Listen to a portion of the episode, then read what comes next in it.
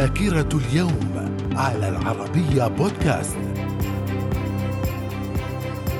أهلا بكم إلى ذاكرة الثاني والعشرين من مارس. ففي العام 1895 عرض أول فيلم سينمائي في باريس بفرنسا في الصالون الهندي الجراند كافيه وكان فيلما صامتا للأخوين لوميير. في العام 1907 تدشين أول مبنى مخصص لعرض أفلام السينما في بريطانيا سنترال هول في لانكشاير الذي تكلف إنشاؤه ألفي جنيه. وفي العام 1913 اغتيال فرانسيسكو ماديرو الرئيس الثوري للمكسيك على يد الجيش. ذاكرة اليوم. ومن ذاكرة الثاني والعشرين من مارس في العام 1940 تم تنصيب تنزين جياتسو البالغ من العمر أربع سنوات وهو الدلاي لاما الرابع عشر زعيما روحيا لشعب التبت. في العام 1945 تأسيس جامعة الدول العربية. والتي تضم سبع دول هي لبنان ومصر والسعودية واليمن والعراق والأردن وسوريا.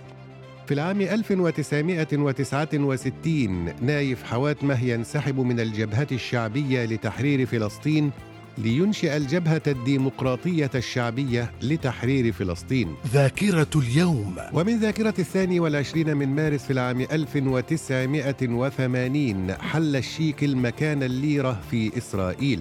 في العام 1986 إسبانيا تعلن اعترافها بمنظمة التحرير الفلسطينية. في العام 2004 المقاتلات الإسرائيلية تغتال الشيخ أحمد ياسين مؤسس حركة حماس بعد أدائه لصلاة الفجر في المسجد. ذاكرة اليوم. ومن ذاكرة الثاني والعشرين من مارس في العام 2006 منظمة إيتا الانفصالية التابعة لإقليم الباسك تعلن وقف إطلاق النار مع إسبانيا.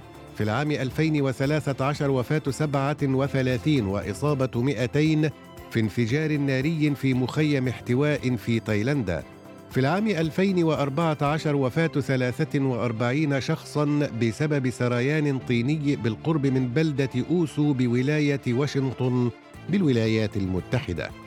في العام 2016 مقتل 34 شخصا وإصابة المئات في تفجيرات في بروكسل. ذاكرة اليوم. من مواليد الثاني والعشرين من مارس في العام 1459 الإمبراطور ماكسميليان الأول إمبراطور الإمبراطورية الرومانية المقدسة.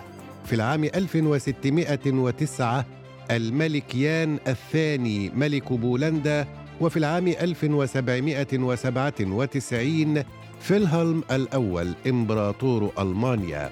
وفي العام 1933 أبو الحسن بني صدر رئيس إيران بعد الثورة. ذاكرة اليوم. ومن وفيات الثاني والعشرين من مارس في العام 1832 يوهان فولفغانغ فون جوتا الأديب الألماني.